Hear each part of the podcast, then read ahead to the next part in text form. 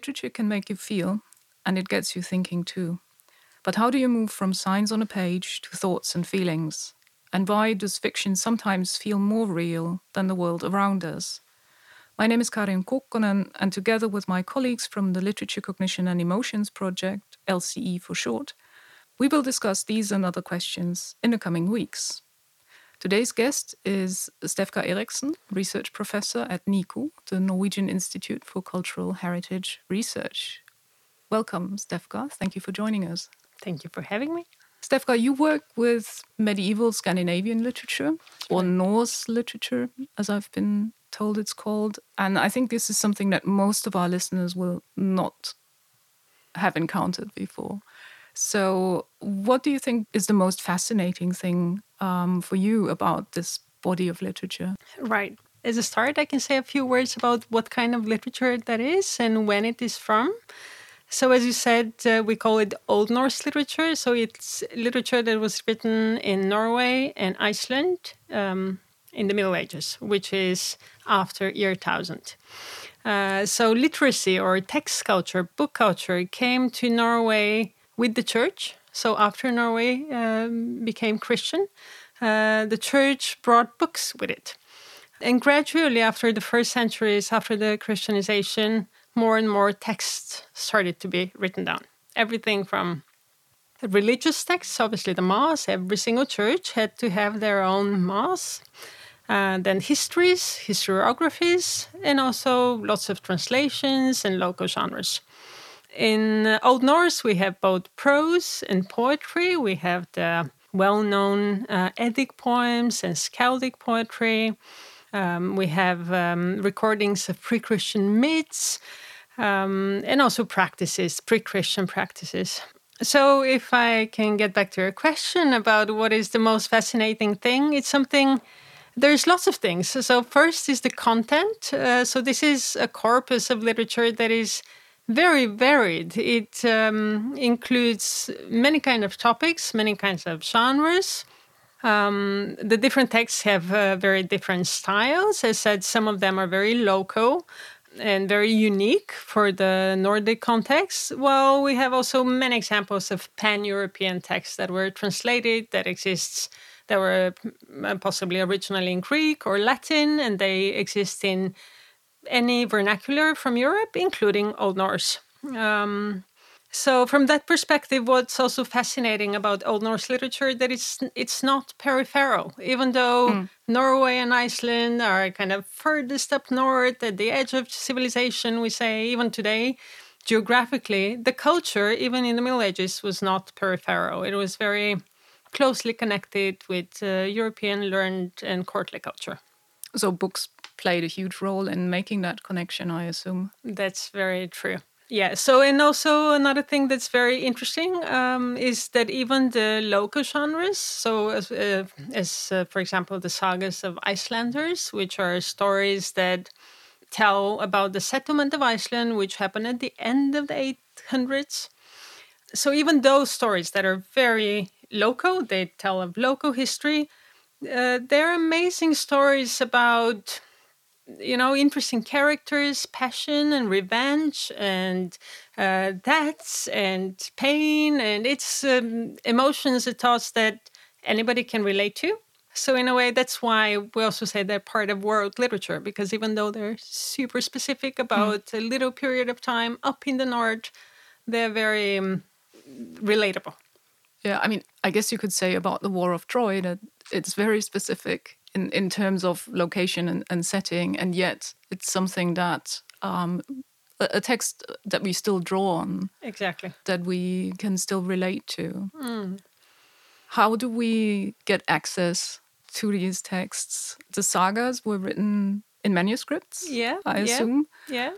And since it is exactly not printing, it's mm. not a reproduction. Mm. Um, there were multiple different versions available. Um, so in that sense, of course, the sagas are quite different from our novels today, which where if you go to the bookshop, you expect that your novel is the same yeah. as your neighbors. Yeah. What does this do for, for studying these texts? The yeah. fact that the yeah the, the culture of production is so very different. Yeah, so for me personally, that's another reason why I find this culture fascinating because, as you say, so this is manuscript culture. So before print, every single copy of every single story we have, it was handwritten. So somebody sat and copied uh, their text because somebody commissioned it or because they thought it was interesting? And yeah for you must have thought reasons. it was really interesting if you spent that amount of time uh, copying it. Exactly exactly. That's a very good point. It was a very resourceful demanded lots mm. of resources to to write. Um, so that's something maybe we can come back to how what it tells us that we have those manuscripts from that time but uh, a main point with manuscript culture is the default setting in a way when you copy is to change the text so that it fits your own cultural horizon. So the default was to change. And as you said every copy varied. That's why you have the main the main characteristic of manuscript culture is variance. And there's lots of um, elements in the text that can vary everything from linguistics and like dialect to structure. Like a story could have uh, the sequence and the events can be different. Some sagas can include more poetry or less poetry. The levels of detail can vary. Like some some versions can tell us the basic story, while other versions can elaborate on certain parts. Sometimes you even have different content. You would have a different ending of a saga. Wow. So, but that depends on what genre is it. Mm. Um, and also another thing that varies is the very materiality of the books because you can have a uh, one and the same text written in a big illustrated folio manuscript, which is kind of a bigger than uh, A4 our formats, and and you can have the same text in a tiny little pocket format, uh, kind of manuscript, and uh, the materiality would also influence how the text was experienced. So there's lots of things that could vary, and um, this culture, this manuscript culture, continued in Iceland all the way up to the 1800s. They would still continue copying by hand. And uh, if I'm to say something about the history of the manuscript, just very shortly, they started to be collected in the 15, 1600s, and many of the Old Norse manuscripts from Norway and Iceland then ended up in Copenhagen and Stockholm and Uppsala, the big university libraries, because Norway didn't have their own university. So it was the people who founded the universities that commissioned someone to go to Iceland and fetch those manuscripts. Exactly, exactly. And they started being interested um, in the history of Iceland and started collecting them. And basically, we have stories about uh, how those people worked and uh, traveled around Iceland, for example, mm. and found old books and um, fetched them and shipped them to the to the center of the uh, state then uh, to Copenhagen and um, yeah it's a very interesting story in itself how the manuscripts were collected and um, some of the manuscripts are also returned back to Iceland some are some are returned back to Norway but most most there are many uh, still in Denmark mm. Mm. Uh, yes. So, how do we study these texts? You asked me. Um, so, um, philologists have worked with those manuscripts uh, from very many different perspectives, and the two main groups of scholars, if I can say so, are the traditional philologists. They're interested in who wrote the text the first time, who is the author, what is the best version, what is the mm-hmm. oldest version. Those traditional questions that are very fascinating. They're important. Uh, but then, uh, since the 80s, about the 80s, we have the so-called new philology or material philology, and we, I say we because I've uh, studied and grown up academically in this uh, tradition. Um, we're more interested in every single version of the story is interesting in itself. So it doesn't have to be the oldest, it doesn't have to be the longest. Every single representation is just as interesting, and um, the fact that it was copied like we talked the fact that somebody took the time and the resources to copy it says something about the people who did it.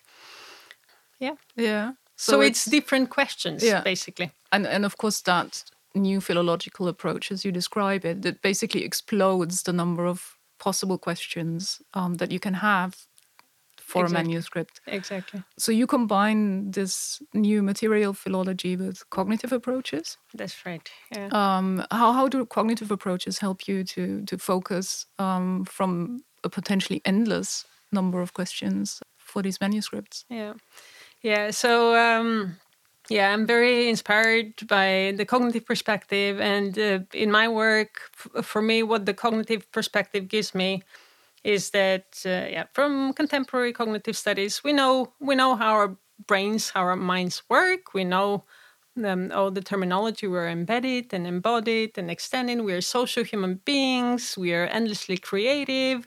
Um, we know how this happens based on uh, modern. Well, we uh, think we have an idea. we we yeah we we're working with finding out, but we can study it empirically, uh, so we can learn a lot more. We can know a lot more about how the brain works and functions. So I use what we know from cognitive studies as a premise in a way when I study Old Norse culture. So. Um, um, because we know that our brains, our cognitive capacity is basically the same uh, today as in the Middle Ages. So we say that um, um, I basically study how we have used our capacities in different ways. Yeah, so when we know what we know from cognitive studies, I combine it with our Old Norse very specific, very unique culture because we know also that from cognitive studies that that culture expressions are uh, local. They're because our, we are always influenced by our surroundings, our cultural surroundings. So culture expressions are both um, there because of the culture they're um, Embedded. created exactly they're created in, but also the tools, the, the cognitive tools we work with, they're the same. Uh, so combining these two perspectives gives even more questions about what we can uh, see in those texts, and it basically allows us to look at them from a different perspective. Can you give an example? Yeah, I can give many examples. one example is um, from one of the Icelandic family sagas, from Njál saga. There we have a, you can say, very classic story. We have um, uh, Njál's sons who killed their foster brother. So that's a very one of those Dramatic. tragic, dram- yeah, dramatic, tragic stories. So how can you? Of course, the main question in in Old Norse studies has been why do they do this? And it's like in Greek tragedy, why does how can something like this happen? And from cultural point of view, you can explain it with well, the foster brother, he was uh, the chieftain. So from a pre-Christian point of view, he was the responsible one. So he had to be killed because something else had happened. He has to uh, be punished. He's the responsible one. He gets killed. From Christian perspective, this foster brother is um, the killing can symbolize the sacrifice of Jesus, so it can be explained in this way. But from cognitive perspective, then we are allowed to get in touch with um, something very humanly common uh, about strong feelings like uh, jealousy and like a feeling of being left out from the family, feeling of rejection. Uh, so then the cognitive perspective gives us a completely different um, starting point for discussing why something happens in a saga. Another example, if I may give one more, is um, again from the Icelandic family sagas because they're so unique in their style. But I want to read a little excerpt from Egil Saga. Um, so Egil Saga is one of the mm, best known of the sagas, and Egil is this uh, um, character who is very conflicting characteristics. He's an amazing poet, very creative, uh, but he's also a, a very violent warrior. So at some point in the story, uh, he's at the court of the English king, and his brother gets killed. Uh, so just by saying something like this, we know that somebody people would be sad. But then the question is, how does the saga, this this genre of saga, address or describe something like this? The saga doesn't tell us directly he was sad or he was um, mourning. Uh, it says, and now I will read. Um, Egil had very distinctive features with a wide forehead, bushy brows, and a nose that was not long but extremely broad. His upper jaw was broad and long, and his chin and jaw bones were exceptionally wide. With his thick neck and stout shoulders, he stood out from other men. When he was angry, his face grew harsh and fierce. He was well built and taller than other men, with thick wolf gray hair, and although he had gone bald at an early age. When he was sitting in this particular scene, he wrinkled one eyebrow right down onto his cheek and raised the other up to the roots of his hair. Egil had dark eyes and was sporty.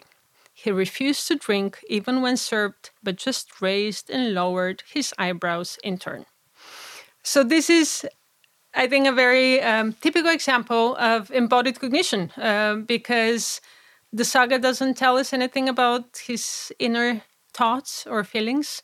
The saga describes how he looks, and this we, we see this big man who sits there with his eyebrows, and this is the only tiny little way of expressing his emotion. Yeah. yeah.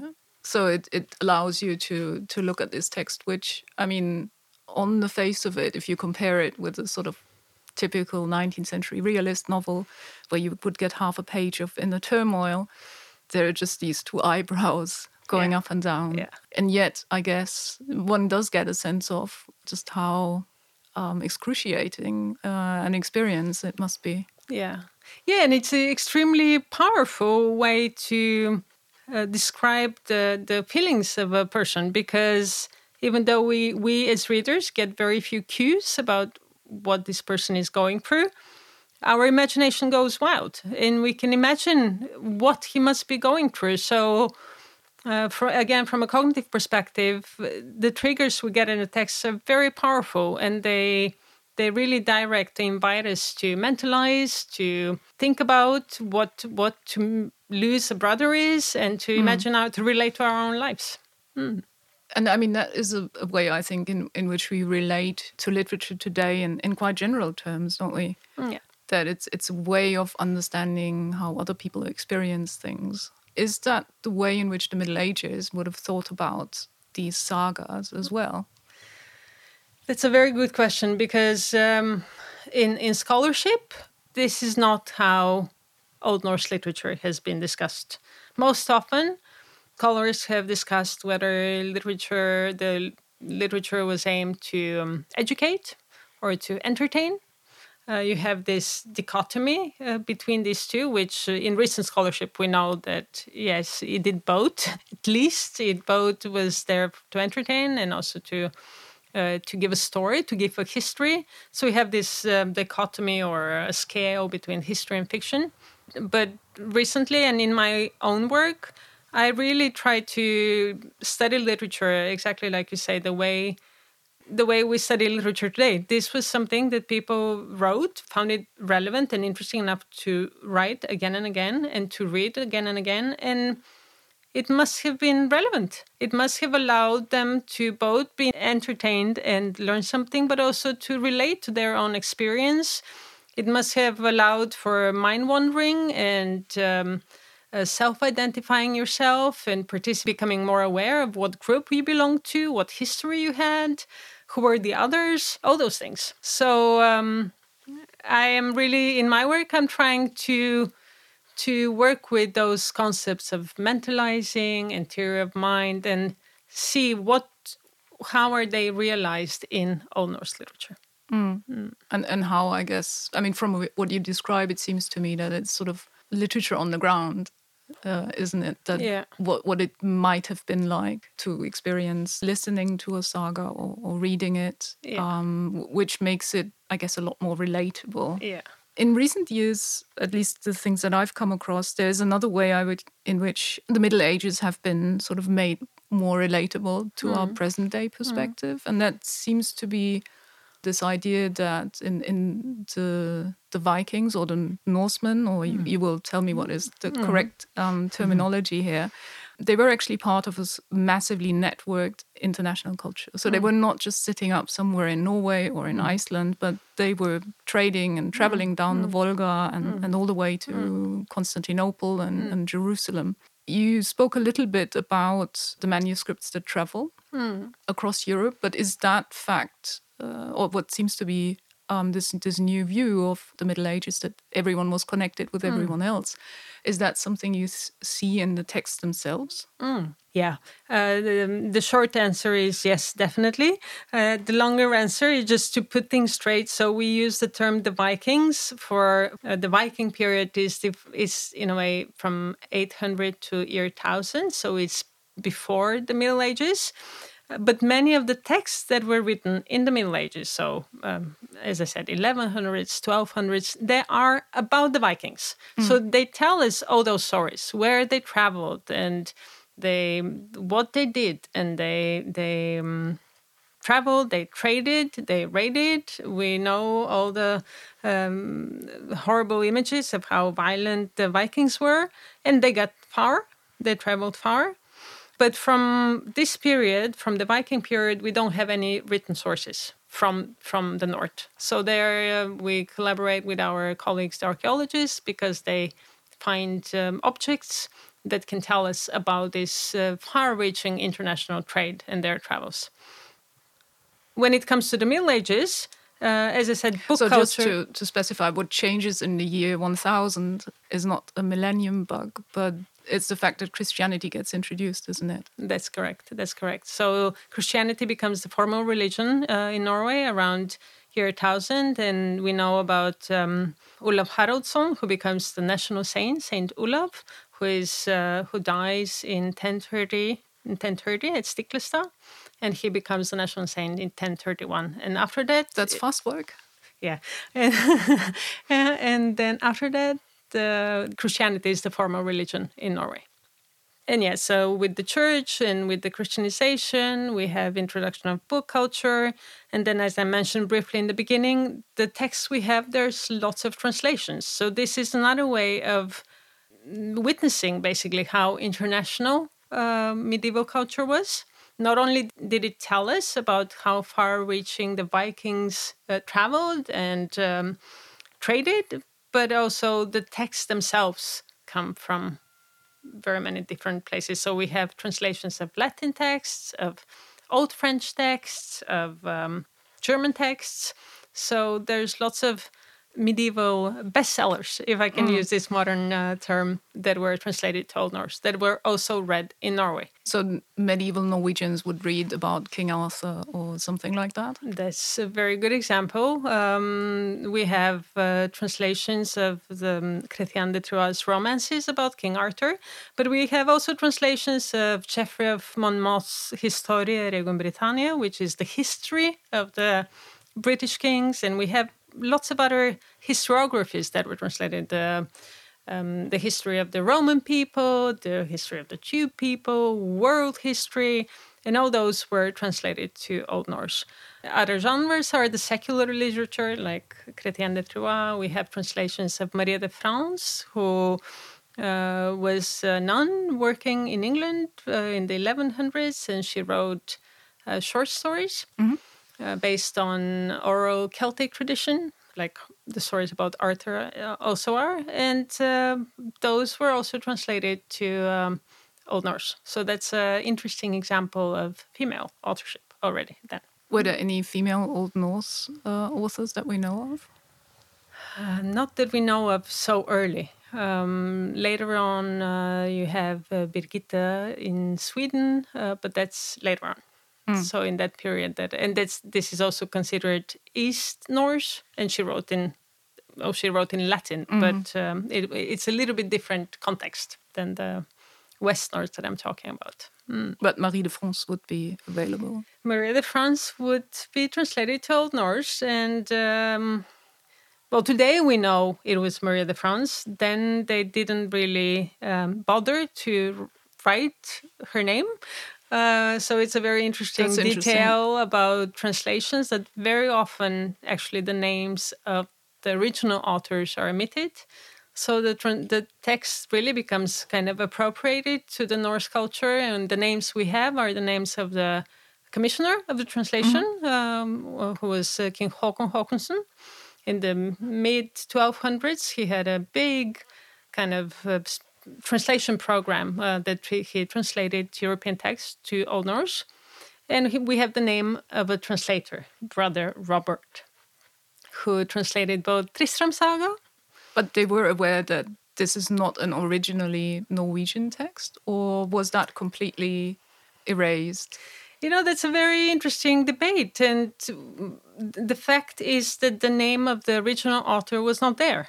Uh, so, in the context of translation, they must have known because they yeah. said with two language versions. Um, and in the in the beginning of this translation program, so in the 1200s, we have manuscripts that include just translations.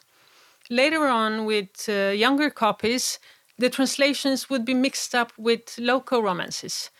And without any mentioning that this is a translation or the name of original author, you wonder what would an Icelander reading Tristram Saga in the 16th century would they know that this is in translation or not?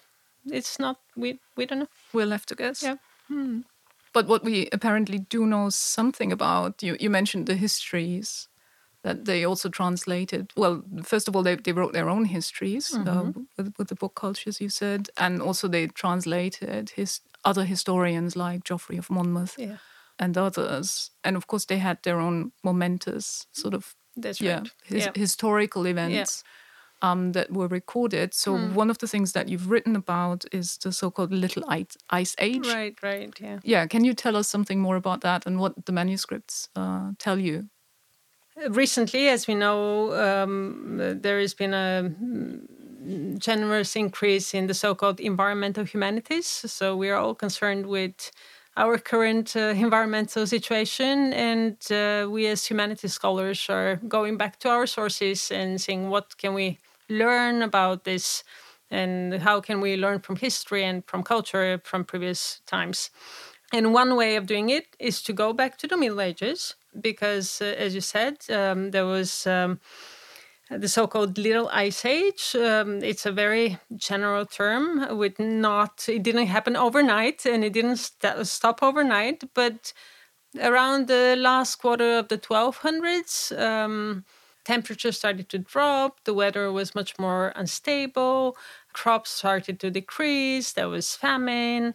Yeah, it was a turbulent, it was an environmental crisis basically. And um, one approach to this little ice age is to go to the sources and see what do they tell us about this period, what do the written sources tell about darkness and cold and disaster and uh, all, all these phenomena. The archaeologists, of course, studied the Little Ice Ages in a completely different way because they can dig and discover how the um, changed climate impacted both settlements and crops and everything. My approach to it is that um, during this Little Ice Age, as I said, it started say 1275, just to put a date on mm. it. It was not overnight. So 1275, then the 1300s was a time of crisis. Um, like things were not going well. Despite for that, uh, it's a very interesting fact that um, of our preserved Old Norse manuscripts, about 60% of those manuscripts, they are from the 14th century. So they are from this period when we know there was a crisis. So I find this very fascinating. And going back to how resource demanding it was to write, I wonder why did they do this? why did they prioritize their resources, their time to sit and write stories when the world was collapsing around them? And I don't have the answer to that, just to say, but this is, I find this very fascinating. And uh, my hypothesis is in a way that maybe literature and the histories they wrote didn't they didn't write it to describe down how they were dealing with the crisis but it was a way to cope with the crisis mm-hmm. it was in a way a response to difficult times then one way of dealing with them is to remember who who we are and why are we there and what group do we belong to and, and how do we experience this? I mean, from what you said earlier on about Egil's saga, it's actually full of descriptions of experience as well. Exactly, exactly and just how why just just to rem, we read texts that remind us why our existing existence is meaningful basically and uh, of course they also find uh, maybe direct parallels or the so in Iceland they there are many of those sagas of Icelanders that were copied then which tell us about why why people settled in Iceland in the first place. So that would be very meaningful, I think, if you're living in the middle of a crisis. You need to read why are we here? Why did our forefathers come here and why did they settle? And yeah, so it's um, so I read the literature. My argument is that this was not directly a response, uh, but it was a way of coping with dealing with it on a more spiritual, human level than a practical level. That sounds quite existential. Yeah, yeah. I, I like to think that I'm. Of course, they had to deal with their practical issues too, but um, we humans have uh, the different levels to operate on, and uh, the existential something more. level. Yeah, yeah, Yeah, and of course, uh, I mean that obviously resonates with our situation today. And the question is, when will people start writing manuscripts again? or, I mean, more generally, it seems to me from talking to you about Old Norse manuscripts that there is actually a lot that sort of resonates across the centuries with the, the way in which the, the climate crisis, climate emergency echoes across you. You also um, speak of page turners in manuscripts and, yeah. and that kind of thing. And yet, I guess it's quite clear that the Norse um, and of the Middle Ages live in a very different society and culture from, from how we live today. Um, how do you see that historical distance? And, and yeah, how do you navigate it? Well, that's a that's a main question in history. How can we at all study history? Can we at all know anything about the past when people lived in so different cultures and those cultures are gone? The people are dead. We have the text they copied and the objects they made, the art they made, maybe, but we cannot talk to them. Um, we can never know how how was it actually to live then. Uh, so some historians would say no, we cannot um, do history in a way because of this difference, this distance. Uh, while others um, would claim that we humans are the same. We had the same need to relate, and we were just social. Our species it was the same then. And this is expressed very well by Sigrid Undset with her very famous uh, quote about uh, human thoughts and fate can change, but uh, human hearts, they they stay the same. But the way I approach this dichotomy in a way is again with the help of the cognitive perspective, it's not a dichotomy anymore. Because, um, as I said, we know that uh, the, the cognitive premises for cultural production are exactly the same today as in the Middle Ages. So, there we have the sameness. And in the same time, we know that cognitively, also today, we don't need the historical distance. Also today, we misunderstand each other. we, we, it's not easy to, communication is not easy. So, just knowing this, and being aware of this difference allows us to actually reach out and try to understand, knowingly that we maybe can misunderstand. Uh, so it's this doubleness of um, the cognitive perspective, the cognitive premises being the same, and just being aware of the cultural differences, we can slowly but surely maybe understand more, gain insight about the past. And especially by reading some of the sagas, I guess. Especially by reading some of the sagas that are great entertainment. Thank you so much um, for this excellent conversation on the question of yeah history, Vikings, Norsemen, manuscripts, big feelings, and, and little ice ages. Thank you very much for joining us today, Stefka. Thank you for having me, Karin. And thanks to everyone listening to the LCE podcast.